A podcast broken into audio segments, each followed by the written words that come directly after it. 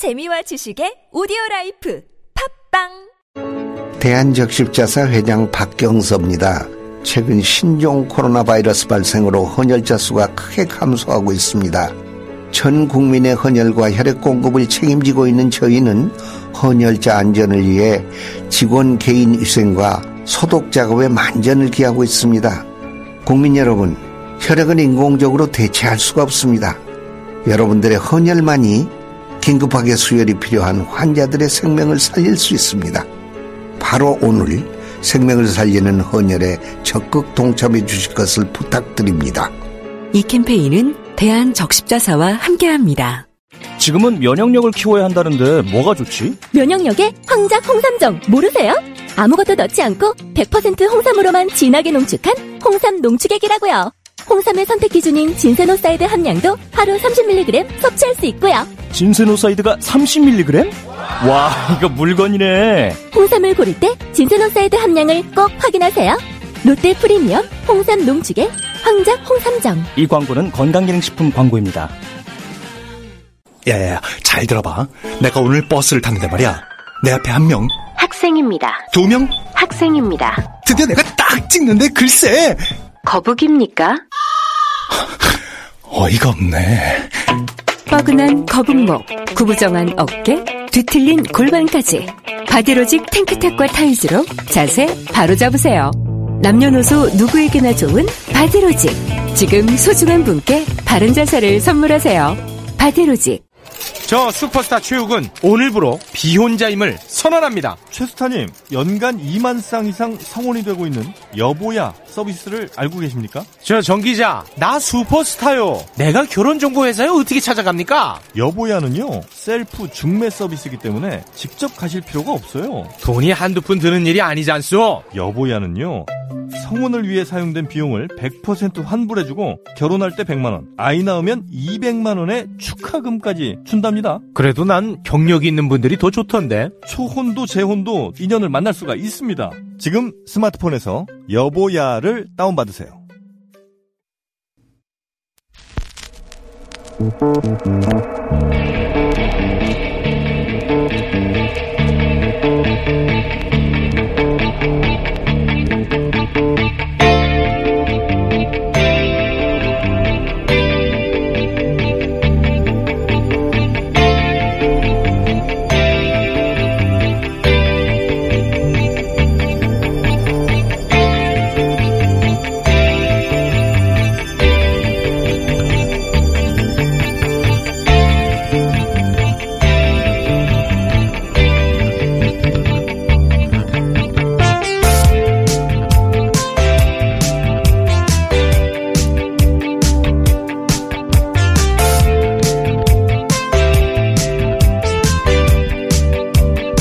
안녕하세요, 김호준입니다. 드디어 사일오 총선일입니다. 후보가 할 수 있는 일은 더 이상 없죠. 남은 것은 유권자의 선택밖에 없습니다. 여론조사가 아니라 내 한 표가 격전지, 박빙 지역의 당락을 결정짓고, 그리고 그런 지역의 승부가 결국 이십일 대 국회 운명, 다음 대선, 다가올 십 년의 미래를 만드는 거죠. 언제나 그래왔고 이번에도 그렇습니다. 사전 투표를 하지 않으신 모든 분들에게 이 노래를 띄웁니다.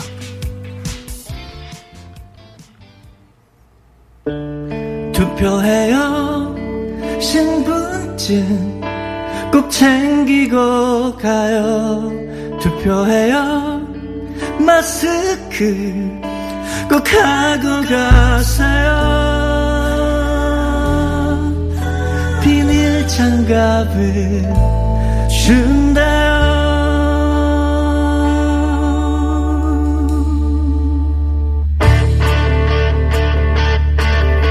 헤헤헤. 투표해, 투표해. 나는 물론 형, 생까지 투표해, 투표해.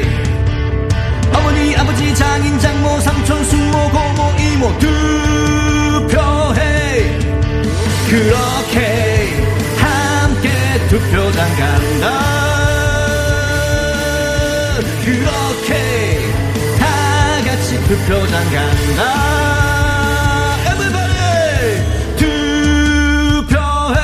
지금 지금 투표해. 일어나서 투표해. 아침밥 먹고 투표해. Come on. 그렇게 함께 투표장 간다. 그렇게 다 같이 투표 나간다.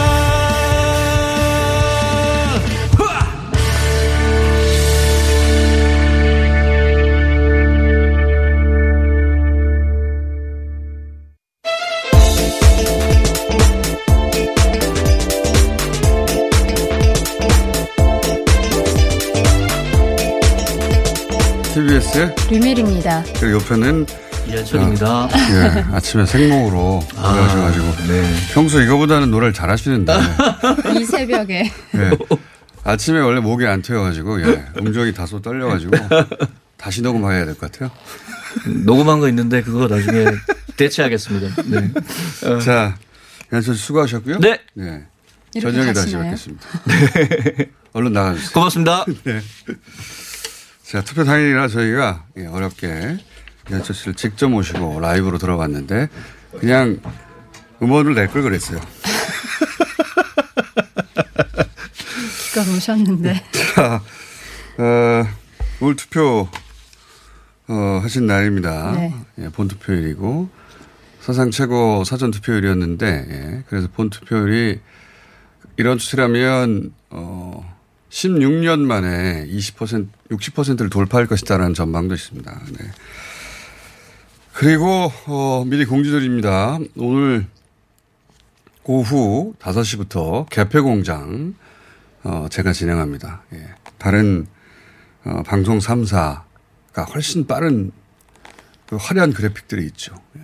저희는 십 분 늦은 방송, 업계 최저 제작비, 모든 것은 아날로그, 특수효과는 없습니다. 몸으로 해결합니다. 특수효과는 없고. 예. 아, 우리가 칠십, 팔십 년대 학교나 군대에서 많이 사용했던 궤도가 있습니다. 궤도. 예. 궤도와 지시봉이 나올 것이다. 그리고 어, 축구 해설자들이 등장할 거예요. 네. 예. 어, 한준희 씨하고 박문선 씨 나와서 중계할 것이고 그 외에 뉴스공장에서 봤던 모든 게스트들, 예. 정치하고 무관한 분들 다 나옵니다. 예. 예. 피아니스트도 나오고. 세계적인 피아니스트 나오고 라이브 연주를 예, 라이브로 좋습니다. 개표 방송과 아, 라이브가 라이브와 무슨 상관이냐? 그 상관관계는 앞으로 밝혀질 예정입니다. 다섯 시 이후에 찾으시면 됩니다. 예, 그리고 어, 이번에는 여섯 시가 아니라 여섯 시 십오 분에 네. 자가격리자들이 있어서 출구조사 발표를 한다고 해요. 네, 맞습니다. 어, 저희는 그것보다 십 분 늦게. 네. 왜냐하면 다른 데서 발표하는 걸 봐야 되거든요. 저희가 먼저 보고 말씀드릴게요. 아니요, 먼저 발표하면 안 돼요. 십오 분 발표한 것을 보고. 다른 방송을 보고. 그렇죠. 네. 다른 방송을 보고 나서 그걸 또 말, 바로 말할 수가 없어요. 네. 십 분 늦게. 늦게 해야 되니까. 네. 네. 어, 다른 개표 사항도 대체로 십 분 늦게 발표될 예정입니다. 왜냐하면 궤도에 써야 되기 때문에 손으로. 대신 이제 다른 방송이 잘하고 있나 못하고 있나 품평에 다른 방송 방송 삼 사 화려한 라인업들이더라고요. 다 소용없어요 그런 거. 저희가 훨씬 재밌을 예정이기 때문에 어, 다른 방송을 화면을 켜두시고 오디오 휴대폰을 저희 방송을 볼륨을 높여서 보시면 됩니다. 다른 방송에서 하는 내용 뻔하지 않습니까? 네, 다 뻔한 내용들이에요. 저희 방송은 저도 어떻게 진행될지 알 수가 없어요. 예상을 뛰어넘는 한 번도 있어본 적이 없는 개표 방송이기 때문에 예. 유튜브 어, 뿐만 아니라 티비로도 나갑니다. 라디오도 물론 나가죠. 네. 어, 유튜브의 라이브 어, 숫자가 저희가 일 등 하지 않겠는가. 예. 당연히. 다만 십 분 늦는다 모든 게 감안하고 들어주시오. 남들 다 알고 나서 저희가 말하게 될 것이다. 어, 방송 삼 사를 열심히 저희가 돌려볼 거거든요. 예. 열심히 돌려보면서 예. 추수하는 거죠 뒤에서. 자 어, 코로나 짧게 짚고 오늘은 바로 이제 어, 판세 전체 판세 한번 짚어볼 시간으로 넘어갈 텐데 네. 큰 틀에서 보자면 미국이 육십만을 넘어갔고요. 예, 미국 백만을 갈 것 같다고 말씀드렸는데 그럴 것 같습니다. 현재 추세로는.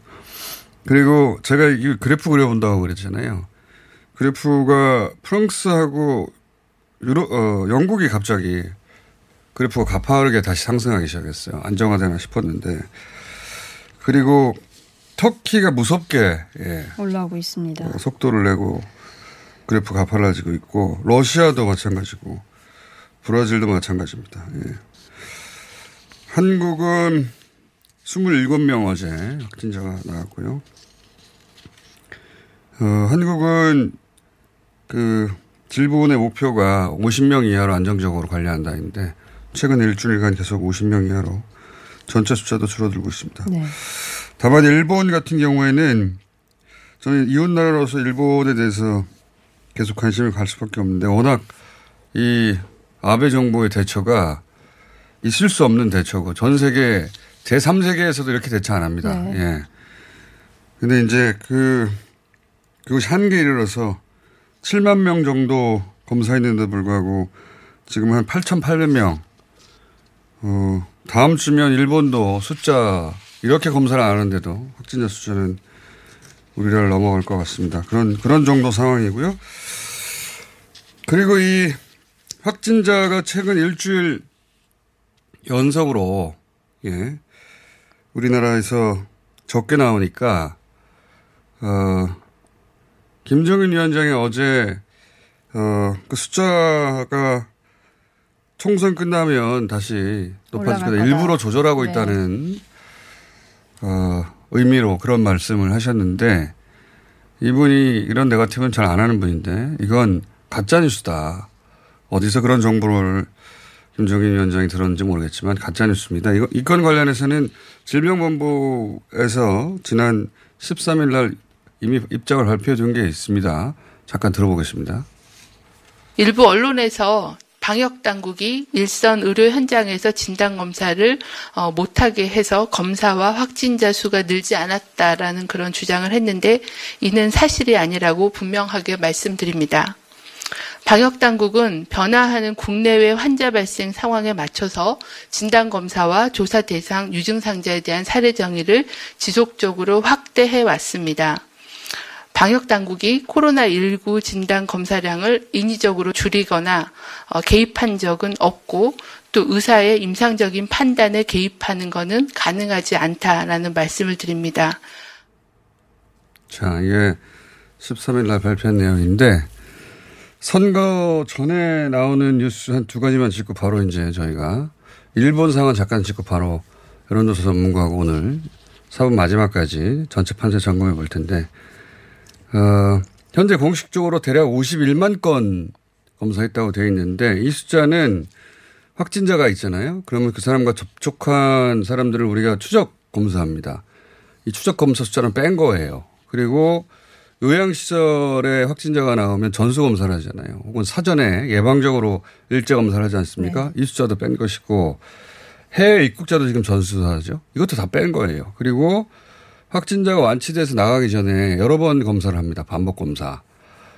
또는 검사 결과 애매해서 중복 검사를 하는 경우 있어요. 이런 숫자를 다 뺀 거예요. 그래서 지금 누적은 팔십육만 건이 넘고 어, 지금 통계는 감염이 의심돼서 신고한 경우 질본이 통계에 잡는 것이지 어, 삼십오만 건 이상이 이 숫자에 누락되어 있는 겁니다.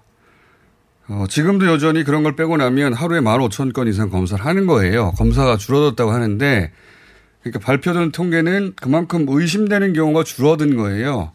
실제 검사 숫자는 여전히 공격적으로 만 오천 건에서 이만 건 가까이 하고 있다. 사실이 전혀 아니다. 총선 때문에 검사를 소극적으로 한다는 건 질보, 질병본부에 대한 모독이라고 저는 봅니다. 예, 가짜뉴스를 넘어서.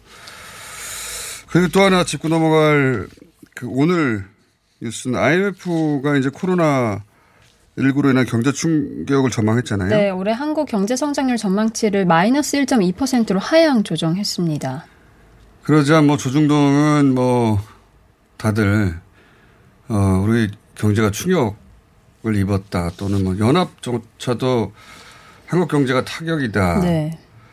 어, 그리고 한국 일 점 이 퍼센트 역성장, 이런 제목을 뽑았어요. 한국 경제도 아이엠에프 한국 이십이 년 만에 마이너스 성장할 것이다, 이렇게 제목을 뽑았는데, 실제 아이엠에프 전망치를 보면 오이시디 국가 중에 다들 하락하는 가운데, 네, 다 마이너스예요. 다 마이너스인데 우리나라가 경제 성장률 일 위입니다. 일 위 예상치가.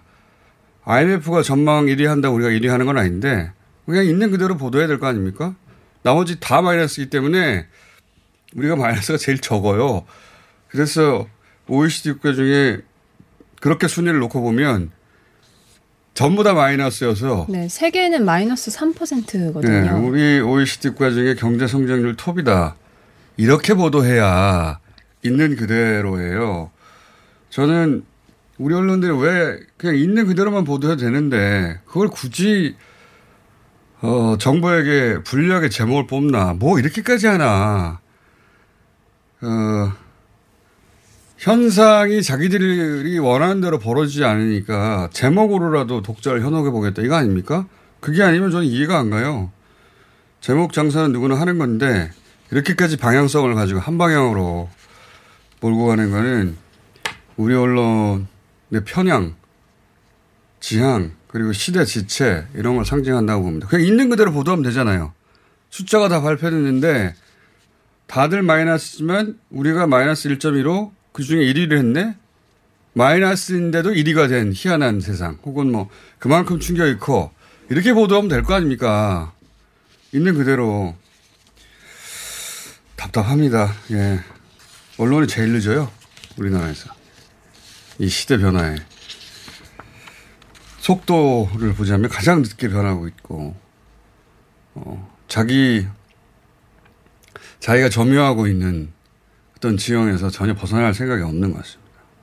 아직도 제목으로 사람들을 현혹할 수 있다고 생각하는 것 같고, 내용이 아닌데 전혀.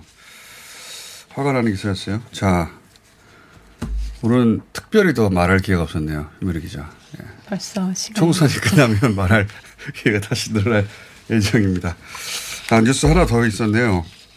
결국 이번 총선 맞바지를 어, 뭐랄까요, 가장 크게 영향을 준 차명진 후보가 어, 예상치 못하게 서울 남부지법에 어, 효력정지 가처분 가처분 신청을 인용, 네, 예, 차명진 후보 쪽에서 낸 거죠. 예, 제명을 하니까 중지시켜달라고 그걸 인용해서, 인용했다는 거는 다시 후보가 됐다는, 네, 겁니다.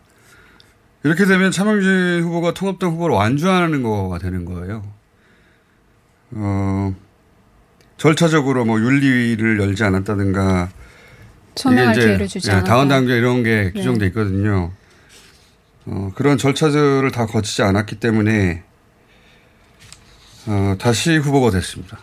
예. 여기 그러자 황교안 대표가 후보를 인정하지 않는다라고 말을 하긴 했습니다만, 차명진 후보의 발언 그 자체보다 저는 어, 지도부가 이걸 하루 이내에 정리하지 못하고 마지막 순간까지 끌고 온 게, 그게 더 어, 영향을 끼쳤다.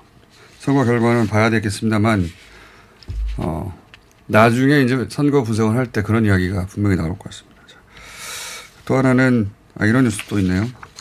이번에는 일 번 정당, 이 번 정당이 모두 어, 비례를 내지 않는, 네, 최초의 선거예요. 그러다 보니까 선거를 평생 하셨던 분들도 일 번 찍는 분들은 당연히 일 번을 찾게 되고, 이 번 찍는 분들은 당연히 이 번을 찾게 되고, 그나마 다른 정당들은 새로 생겼거나 새로 인지시켰거나 혹은 원래 알던 이름이어서 상관없는데 일, 이 번은 모두 이름이 다르거든요.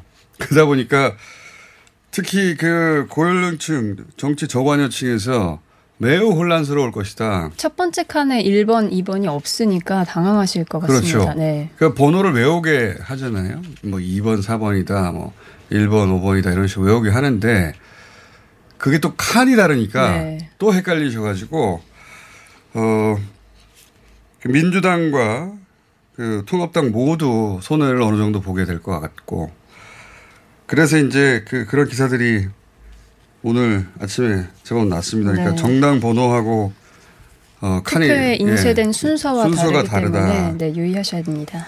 그리고 이제 자녀분들이나 예, 지인분들이 알려드려야 될 것 같아요. 예.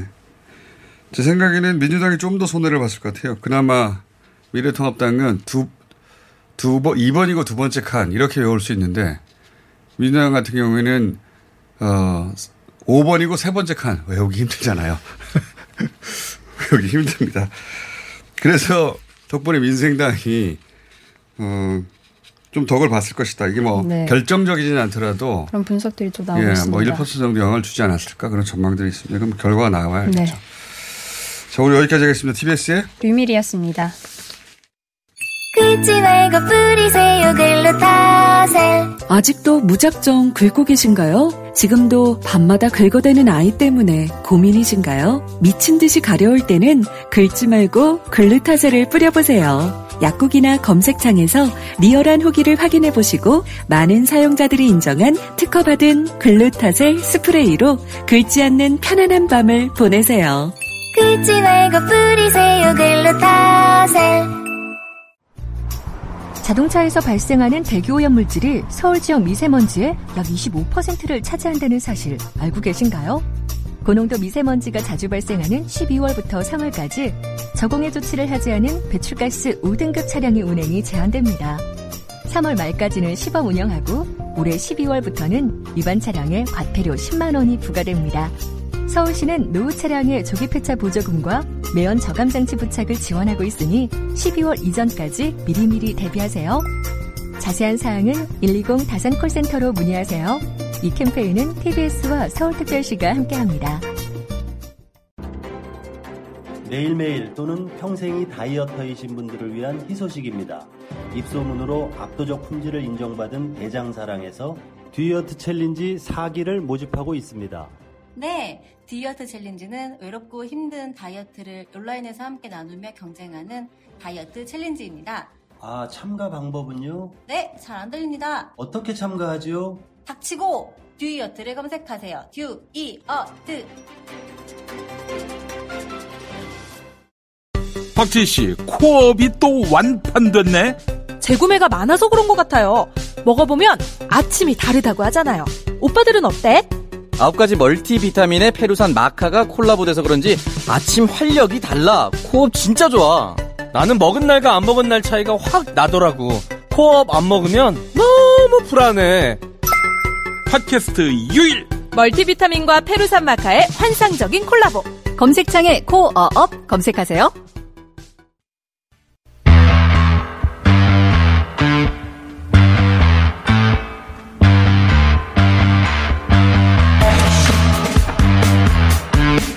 일본 상황 짧게 짚어보겠습니다. 세종대 호사카 유지 교수 연결되어 있습니다. 안녕하세요. 예, 안녕하십니까. 어, 어제 산케이 신문이 어, 아베 정부를 비판을 하고 산케이 신문의 여론조사로는 아베 총리 지지율이 삼십 퍼센트대로 떨어졌어요. 예. 네네. 그래서 전화 연결을 해서 잠깐 짚어보려고 하는데 산케이 신문이 한국 코로나 방역에 대해서 자세히 소개했다고요? 아, 예, 예. 어, 그, 어, 어제, 그러니까, 아베 정권의 지지율이 삼십구 퍼센트로, 어, 그, 삼 퍼센트 정도 떨어졌고, 어, 그리고 지지율, 어, 지지하지 않는다가 사십사 퍼센트로 올라갔다. 네. 아, 이러한 보도가 나왔는데, 또 하나가, 한국에서는 지금 그 아이티를 구사하여서 어, 감염 경로를 구십칠 퍼센트 이상 예. 파악하고 있다. 아, 이런 식으로 하여서 상세하게 그, 어, 한국의 방역 체제에 대해서도 보도를 했습니다.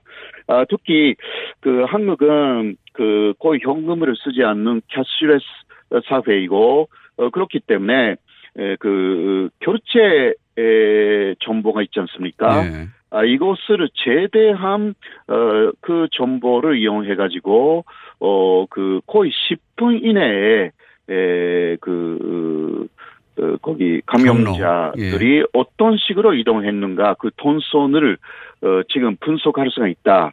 이런 식으로 해서 소개를 했고요.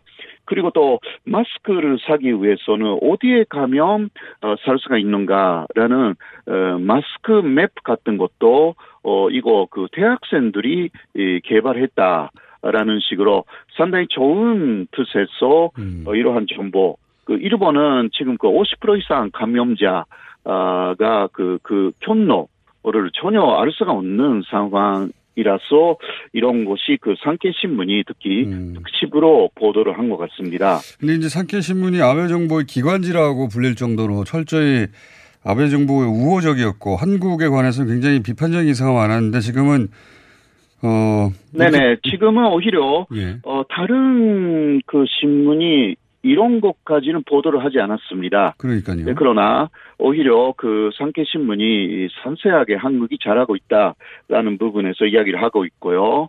어, 물론 그 프라이버시 문제가 처음은 있었다 이런 이야기도 좀 곁들었습니다. 그러나 지금은 방역이 잘 되고 있기 때문에 프라이버시 이상으로 어, 이 코로나하고 싸워야 된다라는 인식을 한국 사람들이 갖고 있다. 이런 이야기도 좀 했고요. 음. 그리고 또 재밌는 뉴스로서는 어, 그 어, 어, 거기 무토 마사토 씨라는 좀 일본 어, 한국 대사 있었지 않습니까? 네. 예, 이 사람이 그 현대 비즈니스라는 에, 그 어, 잡지에 기고를 하여서 굉장히 한국에 비판적인 사람인데요. 그 사람. 예, 예, 예, 굉장히 한국에 나쁜 예. 그 막 그, 일본의 극우파 중에 그렇죠. 한 사람인데 그런데 왜 아베 신조는 그 문재인 정권처럼 못하는가라는 음. 기사를 냈습니다. 그 아베 역시 총리가 네. 일본의 극우 세력으로부터도 뭐랄까요 버림받고 있는 중이다 이런 분위기네요. 막 그런 그 셈이죠. 음. 어 그 무토 전 그 일본 대사도 어 역시 그 한국의 그러한 그 결제 카드 결제 내역이라든가 아이티를 구사하면서 어 완전히 그 지금 관리하고 있는 그 코로나 사태를 그 내용을 상세하게 에, 그, 기사화했고, 어, 왜 아베 신조는 그, 어, 외신 기자들이 여러 가지 코로나에 대해서 질문을 해도 정확하게 답하지도 않고, 뭐를 하고 있는지 모르겠다. 이런 식으로, 어, 어 직접 기사를 썼습니다. 음, 알겠습니다. 이러한 내용들이 좀 나와 있고요. 그리고 음, 또, 예, 그 일본에서는, 네네. 아사히 신문 그, 관련도 제가 여쭤보려고 한 건데, 지금, 예. 네네.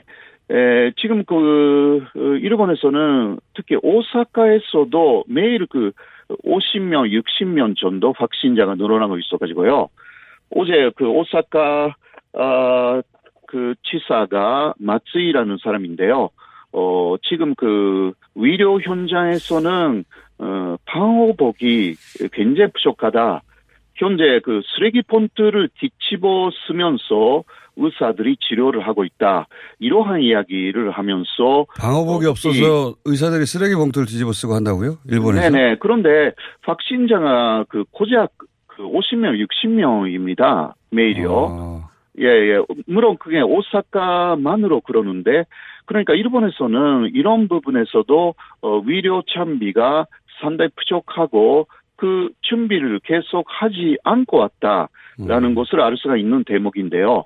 어, 그래서 사용하고 있지 않는 그 비옷 같은 게 있지 않습니까? 비옷이요? 비옷, 예, 비옷을 보내달라. 아, 이런 아. 식으로 어, 시민들에게 호소를 했습니다. 지자체 장이. 그런 기사가, 예, 예, 그, 어, 거기, 에, 마츠이라는 그 오사카 시, 오사카시 시장이네요. 오사카시 시장이 그런 식으로 호소를 하는 아. 만큼 야. 일본의 의료 체계가 굉장히 그 문제가 있다라는 것이 드러났고요. 일본이 그럴 수, 예, 예. 그런 그런 정도 나라가 절대 아닌데 이게 중앙 정부에서 전혀 준비를 안 하고 있었다는 얘기네요. 갑자기 닥치니까. 예, 예. 그 중앙 정부는 기본적으로 이탈리아하고 같은 방향으로 그 보고 있었습니다. 그러니까 의료적인 부분을 계속 그 삭감해 나가고 어, 의료에 대한 그 여러 가지 국가적인 지원으로 치료 나가는 중이었습니다. 어, 그러니까 그 그것은 크루즈선의 에, 사건이 일어났을 때도 그런 부분들이 그 다 어, 드러났고요. 그리고 또 하나는 어, 그 어, 요새 도쿄도 의사회가 예. 어, 일반 의원들에게 에, 그 내보낸 어떤 문서가 어, 공개가 되었습니다. 동경의 의사회가 도내 네네. 의사들에게 배포한 문서가 공개됐다. 네네네. 예. 에, 네, 이것은 그 지금까지 알려져 있는 어, 그 검사를 할 때 예. 코로나 검사를 할 때 하나의 지침이라고 할 수가 있는 것인데, 예. 막 현재까지 알려져 있었던 것은 그 삼십칠 점 오 도 이상의 고열이 사 일 이상 예. 연속되고 또 폐렴의 그 어, 증상이 있어야 예, 한다 예. 이런 것인데 거기에 더 플러스 하나가 있었습니다. 아 그게 뭡니까?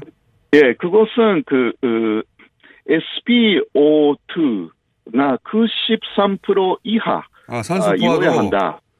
네네네. 에스피오 투 구십삼 퍼센트 이하라는 것은 쉽게 말하면 어, 숨쉬기가 엄청나게 힘든 상황, 어, 거의 이, 그 어, 죽을 만큼 숨숨이 그 숨을 쉬를 때. 예. 숨을 쓸 때 굉장히 그 어려운 상황이어야 아, 그 어, 코로나 검사를 할 수가 있다. 아. 이런 그 문서가 아, 그 공개가 되었어요. 그러니까 동경의 의사들에게 삼십칠 점 오 도 이상이 사 일 이상 되고 폐렴 증상이 있고 그리고 산소 포화도가 네. 구십삼 퍼센트 이상 이하여서 굉장히 숨가쁜 네네. 상태인데 저희 주 주변에 환자가 있어 아는데 숨가쁘게 숨을 내쉴 때인데 그 정도 돼야지 검사를 네네. 한다는 거죠? 예, 예.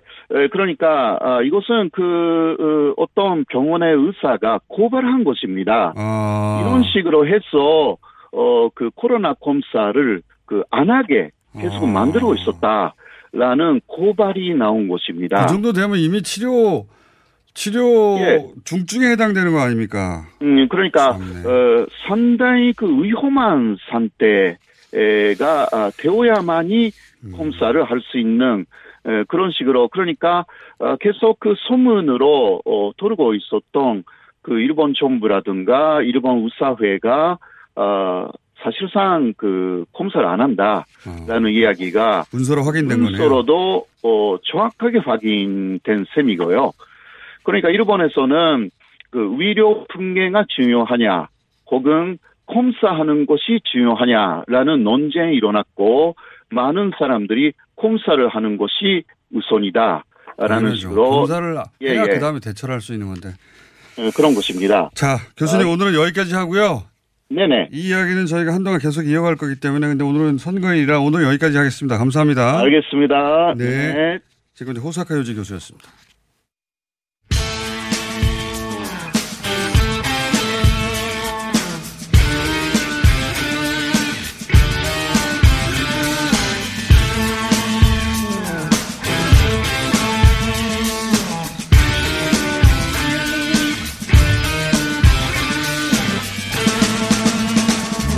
네, 월드컵 올림픽처럼 사 년에 한 번씩 돌아오는 총선일입니다. 네, 네 분을 모셨습니다.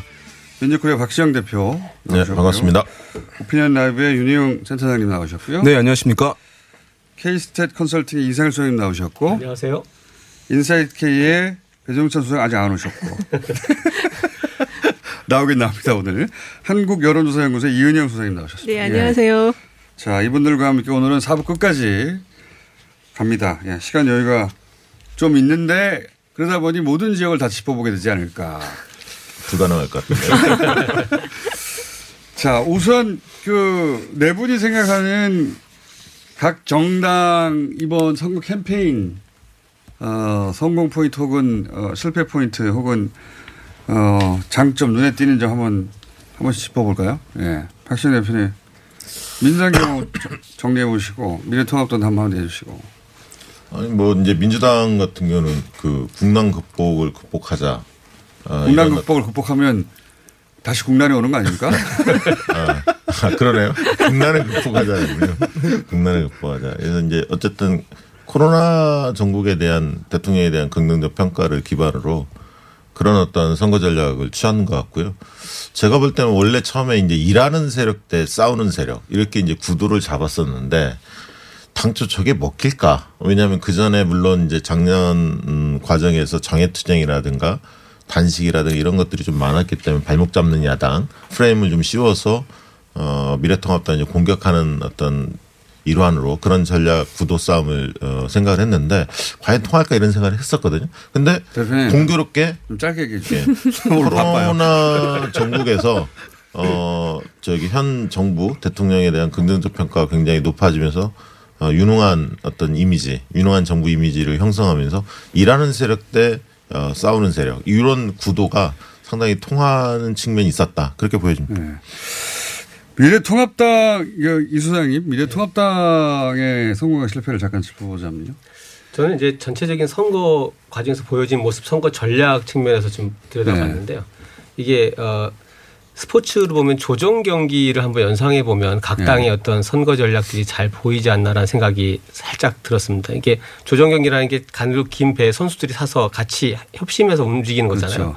근데 지금 이제 미래통합당을 보면 예를 들어서 정말 막판에 이제 뭐 팀장도 교체라고 했는데 배에는 이제 구멍이 들어오고 어 뭐 노를 엇박자로 젓는 사람도 있고 막판에는 노를 거꾸로 젓는 분도 나타났죠. 그래서 이게 정말 이제 좀 자중질환 선거전이 아니었나. 반면에 민주통합당은 어 의외로 네, 그러니까 예, 더불어민주당 더불어민주당 네, 저 저도 헷갈리네요.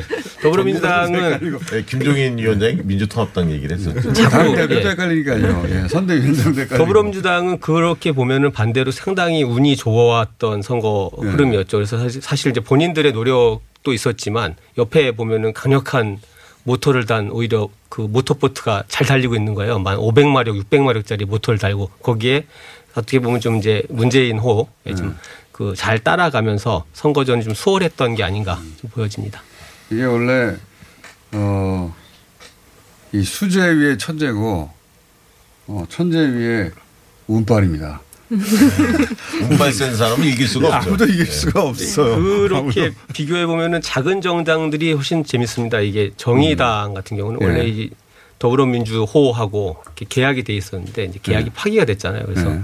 막판에 당황하다가 소수 정예로 다시 마지막 힘을 좀 발휘하는 그런 모습처럼 보여지고 국민의당은 어 좀 상당히 당황스러웠죠. 이게 선수들은 모아놨는데 다 바깥에 세워놓고 혼자 네, 달리기를 하고 일 인승 카약을 탔어요. 그리고 일 인승 카약으로 노를 젓지 않고 두 팔로 두, 팔. 두 팔로 아니 노 대신 다리로 네. 한 거 아닙니까? 다리로? 실제는 다리였는데 완주를 하는 이게 지금 나홀로 선거를 치렀는데 이런 네. 부분들이 각자가 주고자 하는 메시지나 현실적인 역량 뭐 여건의 한계가 있었습니다만 이런 부분들이 실제로 이렇게 선거전을 돌아보면 각 당의 선거를 끌고 온 모습들이 굉장히 차별적이지 않았나라는 생각이 좀 듭니다. 음. 자, 근데 하나, 하나만 잠깐, 네. 잠깐 보태면. 소수정당 관련해서는 사실 안철수는 뛴 거 기억이 나지 않습니까? 네. 어쨌든. 그다음에 열린민주당은 검찰개혁 관련해서 뭔가 세게 입장을 낸 거 기억이 네. 나거든요. 근데 반면에 정의당은 솔직히 기억이 잘 안 납니다. 정의당이 근데 저는 한편으로는 초반에 워낙 맞아서 중반 이후로는 음. 동정표가 네. 그러니까 캠페인이 것이다. 기억이 안 난다는 그게 거예요. 그게 캠페인이 아니었을까 싶어요. 아, 당하는 거. 보이기에. 네. 당하는 거. 어. 네. 본의, 본의 아니게 그게 캠페인이 된 셈이 아닐까. 워낙 당, 당했기 때문에. 이 선거 논리로는 안 되고 어느 순간 정서, 마지막 순간에 정서가 표를 찍게 만들잖아요. 네. 그런, 그런 측면에서는 초반에 당한 게 오히려 도움이 됐다. 음. 예. 실제 지지율도 중간 이후에 올라갔어요. 맞습니다. 정의당 정의당은 네. 계속 뭐 완만한 곡선이지만 상승 곡선을 계속 그렸으니까요. 마지막 그거는 그러니까. 정의당이 잘한 것보다는 언론에서 어쨌든 위성정당에 네. 대해서 선거 그 등록 운동 시작하는 즈음에 집중적으로 포화를 때렸거든요. 그게 이제 결국 그게 동정표 전략과 연계되는 그렇죠. 거죠. 네. 네. 두드려 맞고 네. 그리고 저쪽에 어, 명분이 있다고 하는 언론의 음. 도움도 있었고 예. 그런 또 그렇죠. 민주당 같은 게 저 먼저 하면 네, 네, 그 네, 전쟁 맞아. 중에는 장수 바꾸지 않는다는 네. 그 공식에 입각한 전략을 잘 편 것 같아요. 그래서 원팀 전략이라고 민주당 늘 하는 그걸 잘 이번에 구사를 했던 것 같고, 그리고 특히 이제 그 비례정당과 관련해서 그 나중에 나온 그 정당 광고들을 보면 민주주의의 어떤 적통자라는 그걸 살리는 광고들, 감장이 감성적인 광고들을 많이 했더라고요. 그래서 그런 면에서 나중에 민주당 지지층이 분산되지 않고 결집하는 그런 효과를 좀 가져오지 않았나 싶고요. 민주통합당, 아, 저기, 그 통합당 같은 경우는 아까 지금 말씀하신 것처럼 자중질환에 가까운 그 캠페인 전략, 그리고 선대위원장들이 다 말이 지금 다른, 그 음. 최종적으로는 그 자기네 목표 의석조차도 서로 다르게 이야기하면서 그 잘못, 시그널 자체를, 지지층에게 시그널을 잘못 주는 그런 좀 혼선이 많은 전략을 폈다. 특히 그 경제 관련 심판론에 있어서 그 재난기본소득과 관련해서 그 포퓰리즘 논쟁을 폈던 것 자체부터 좀 패착을 둔 것이 아닌가 좀 그렇게 보여지거든요. 그런 면에서는 상당히 지금 어려운, 이제 막판에는 이제 어 견제 세력으로 좀 그 도와달라 이렇게 읍소는 하지만 이게 아직 먹힐지는 잘 모르겠어요. 좀 오락가락했죠. 음. 심판론을 쭉 들고 나오다가 판세가 안 좋으니까 읍소론을 어, 통해서 이제 견제론 이야기를 했는데, 그것도 사실 수상에 따라서 왔다 갔다 했어요. 음. 박형준 또 김종인 입장이 다 다르고. 저는 보수정당이 메시지를 이렇게 관리에 실패하는 건 네. 처음 봤어요. 그러니까요. 네. 특히 경제 관련이. 이렇게, 이렇게, 네. 이렇게 메시지가 여러 번 마지막 순간에 바뀌는 건 처음 봤습니다. 네. 그러니까 사실 이제 뭐 한 문장으로 이번 총선 과정을 평가해봐라. 라고 얘기한다면 그런 요구를 한 적이 없는데 제가 네. 준비한 거예요. 제가 출제인 거죠.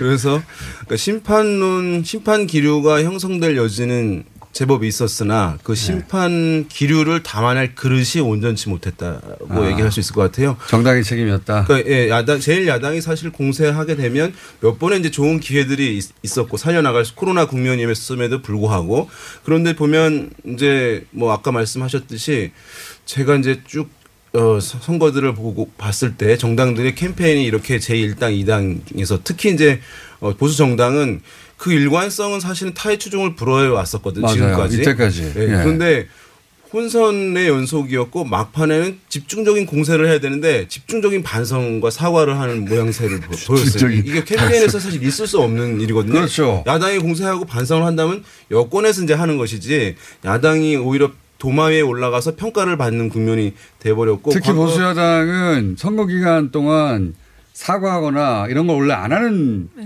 전략이었거든요. 그러니까 예. 그거는 할 수는 있는데 제가 볼 때는 진단을 잘못한 거예요. 진단? 그러니까 뭐냐면 초기에 선거 초기에는 정권 심판 이야기 할 수 있잖아요. 그런데 네. 코로나 부분에 대해서 어, 정부에 대한 그 호평이 이어졌고 외신도 그렇게 이야기하고 국민들이 그렇게 받아들였으면 이걸 아 코로나 문제는 적어도 인정하자. 그렇죠. 정부가 잘하는 거 다른 문제 가지고 싸우자 이렇게 전략을 바꿨어야 하는데 방역도 실패했다 계속 그러면서 때리니까 국민들 정서에는 안 맞는 거죠. 저도 코로나에 대한 결국 코로나라는 어떤 비상한 상황, 이게 뭐 정말 외생 변수인데 이거에 대한 대응 전략을 처음에 어떻게 잡느냐에서 좀 미스가 있었던 게 아닌가. 코로나는 코로나라는 상황으로 놓고 거기에 대해서는 오히려 정말 국회에도 뭐 똑같은 책임이 있는 거니까 음. 협조할 건 협조하면서 이제 정치 이슈들은 정치 이슈를 별개로 가 있어야 되는데 이 부분이 처음에 명확하게 그어지지 않으면서 초반에 이제 밀고가자 했던 정권 심판론이라는 것이 굉장히 무력화되는 상황을 좀 겪, 음. 겪고 이것들이 아마 전반적인 선거 전략, 메시지 전략이 혼선해졌다. 그 차명진 막말 논란에서 완전히 무너진 것 같아요. 그, 그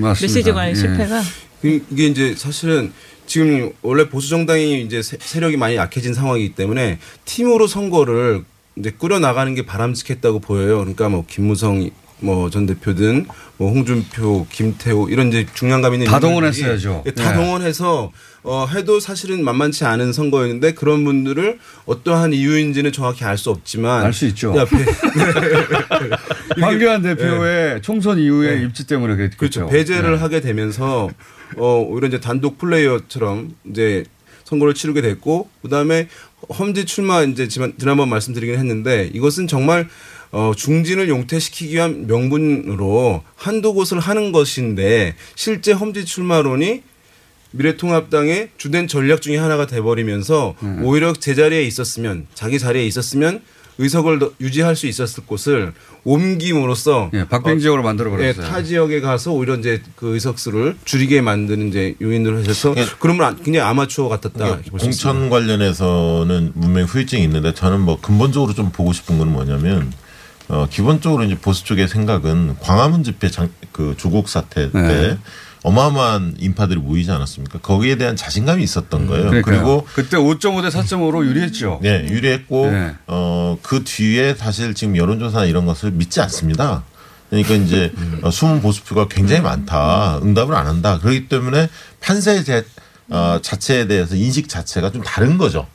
어, 기, 지금 여론조사를 한 믿지 않고 한 십 퍼센트 이내에 어, 격차는 다 이기는 지역이다. 이렇게 봤기 때문에 정권 심판론이 먹힐 수 있다 계속 이렇게 좀 오판한 게 아닌가 그런 생각. 물론 이제 뚜껑은 열어봐야 알겠지만. 네, 분 모두 다 말을 하려고 입이 달살살 하시네요. 요 틈에 제가 잠깐만 얘기하자면 저는 차명진 후보 리스크 말씀하셨는데 저는 이게 이제 강성 지지층에 의존하는 선거전의 리스크를 역설하는 그런 그 대표적인 장면으로 앞으로 두고두고 회자될 거라고 보는 것이 차명진 후보를 적극 지지하는 층이 있어요. 이분들은 후보 사태를 적극적으로 막았거든요. 그리고 당에서 그 눈치를 봤고 그 지지층.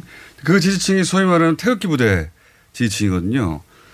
미래통합당에서 이 태극기 부대를 황교안 대표가 국회 안으로 끌어들이면서까지 인정하고 그다음에 이제 광장 여론전의 중요한 전위대로 썼잖아요. 그런데 이 층이 가장 중요한 총선 선거전의 막판에 역효과를 냈다. 차명진 퇴진을 끝까지 막았고 그러다 보니까 지도부도 왔다 갔다 하게 되고 소위 강성 지지층에 의존해서 선거를 유리하게 끌고 갈 거라고 음. 생각하며 육성해온 층이 결국은 선거전을 어, 그 위험에 빠뜨린 역설. 예. 이게 지금 여야 모두 항상 강성 지지층을 어떻게 관리할 거냐 굉장히 예. 중요한 포인트인데요.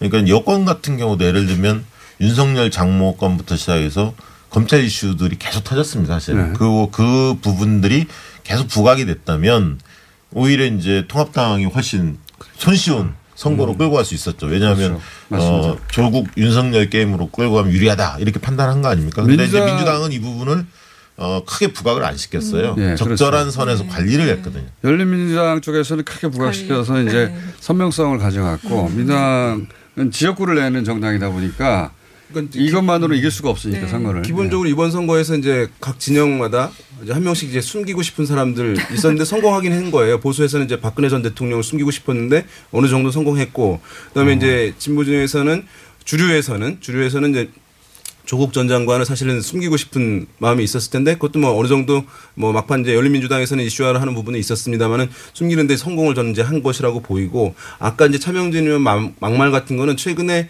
이제 왼쪽과 오른쪽에 내부에서 노는 유튜브나 이런 걸 통해 가지고 내부에서 활동하는 이제 기류가 단절돼서 하는 기류가 이제 매우 심화되는데 그렇죠. 거기서 먹히는 얘기들이 필드에 나왔는데 그냥 거침없이 해버린 거예요. 맞습니다. 있는 상황들. 예. 그러니까 옛날에는 그래도 중간층들을 생각하면서 이제 정치인들이 얘기를 했는데 이제 그 안에서만 얘기를 하다가 환경이 바뀌었는데도 그걸 고려하지 못하고 하는 게 사실은 보수 쪽만이 아니라 진보에도 사실 이런 일들이 최근, 최근에는 많아진 이유는 이제 거기 있다고 할 수 있겠습니다. 민주당 같은 경우는 그 목소리를 일부의 목소리로 관리했다면 어, 네. 거기서는 당대표가 끌어들였거든요. 네. 국회 안으로 끌어들이면서 힘을 실어줬잖아요. 그러면서 이 목소리가 커지고 힘이 세지고 발언권도 세지고. 과거에는 이게 정치인들의 착시 현상이 주로 어디서 나타났냐면 이익 집단에서 나타났습니다. 그러니까 네. 무슨 뭐 직능단체나 이런 단체들이 그렇죠. 실제로는 소수인데 굉장히 목소리가 크거든요. 그러니까 이 사람들한테 끌려가는 어떤 선거를 많이 경험, 우리가 목격을 했는데 최근에는 이게 오히려 그런 이제 유튜브라든지 이런 네. 에스엔에스상에서 움직이는 어떤 그룹들 이 목소리가 굉장히 크게 들리는 거예요. 보수 유튜브가 저는 오히려 미래통합당의 선거를 굉장히 어렵게 만들었다고 봅니다. 그게 그 보수 유권자들을 결집시키는 효과라고 생각했을 것 같은데 핵심 지지층만 강화시키고 그리고 이제 그 중도층으로부터 더 멀어지게 만드는 목소리 보수 네. 유튜브들의 조회수가 굉장히 많잖아요. 네. 그러니까 이게 그게 다수의 생각이다 이렇게 같은 분들 계속 보는 거거든요. 네. 그러니까 기본적으로 뉴스 보는 사람이 뭐 다수에다 듣듯이. 그 미래통합당의 리스크는 하나로 한마디로 요약하면 오너, 리, 오너 리스크라고 봐야 될 것 같아요. 오늘 또 많이 준비한 단어들이 나오네요. 네. 그러니까 미래라는 단어를 썼지만은 삼사십 대에게 어필할 수 있는 메시지를 전혀 내지 못했고 결국 황교안 대표가 종로에서 계속 그 뒤지는 선거 추이를 보이면서 한 번이라도 뒤집었어야 되는 네, 여론조사 한 번도 그런지 못했고 결국에는 이분이 아까 말한 것처럼 그 원팀의 전략을 구사하지도 못했고 하면서 오너 리스크가 가장 큰 그러니까 것이었다. 황교안도 황교안이지만 네. 나경원, 오세훈 삼각 그 축이 네. 다들 여론조사에서 좀 밀리는 양상이었지 않습니까? 그러, 그러다 보니까 수도권의 접전지가 계속 많이 늘어나지 않았죠. 음, 들어가 캠페인 있죠. 자체에 음. 바람을 전혀 이제 만들지 네. 못했고. 참고로 접전지 이야기는 저희가 삼, 사부에서 하겠습니다. 총평부터 하자 하자면 네. 자 소장님은 오늘 준비해 주신 게 그 조정인 것 같은데 급하게 예 급하게 급하게 조정 비유로 또 마무리를 해주시면요. 네. 어 결국은 이게 선거라는 게 어, 개별 지역구 선거라 하더라도. 어, 이 전체 선거의 흐름을 좌우하는 거는 전체 힘은 팀워크에서 나온다라는 부분이 이번 선거에서 어, 아마 각 당들의 이렇게 모습을 보시면 그래도 좀 이제 전체적인 체계와 전략, 그 다음에 뭐 일관성 이런 것들을 가지고 가는 그 힘과 그것이 좀 떨어졌을 때 힘의 차이들이 선거전 종반으로 올수록 좀 명확하게 드러난 부분들이 좀 많지 않나. 저는 항상 예전에 감탄했던 게 보수 정당이 그걸 밀어내는 힘이 정말 엄청나다고 네, 생각했었거든요. 네, 네. 이게 네. 가능하려면요. 네. 그 리더가 굉장히 강력해야 돼요. 그러니까 뭐 음. 예를 들면 지금 이제 여권을 보면 민주당, 민주당이 아니라 대통령의 힘이 굉장히 강력하고 또 차기 유력 주자가 있지 않습니까? 이런 부분들이 여러 가지 곁가지 목소리를 정리하는 힘이 있는데 그렇죠. 야당은 네. 그 부분이 지금 약한 상태에서 그거를 무리하게 무리하게 끌고 가다가 이게 혼선을 빚게 된다고. 그러니까 황교안이 그 후보가 굉장히 앞서 있었다면 음. 황교안 후보가 메시지 날린 거에 대한 토를 안 다는데 음. 그 긴급재난지원금 일 인당 오십만 원 얘기하니까 유승민은 또 반박하고. 예전에 보수정당은 아무리 불리한 사안도 반띵으로 만들어버렸어요. 네. 하루 만에. 그걸 이번에 못하고 있다. 그러니까 지난 십 년간 우사의 변화도 사실은 크게 있긴 있습니다. 네. 비비케이가 나와도 반띵으로 만들어버릴 수 있는데 동영상이 나와도. 기본적으로. 삼, 사부에서 뵙겠습니다. 아, 기본적으로는 다음에.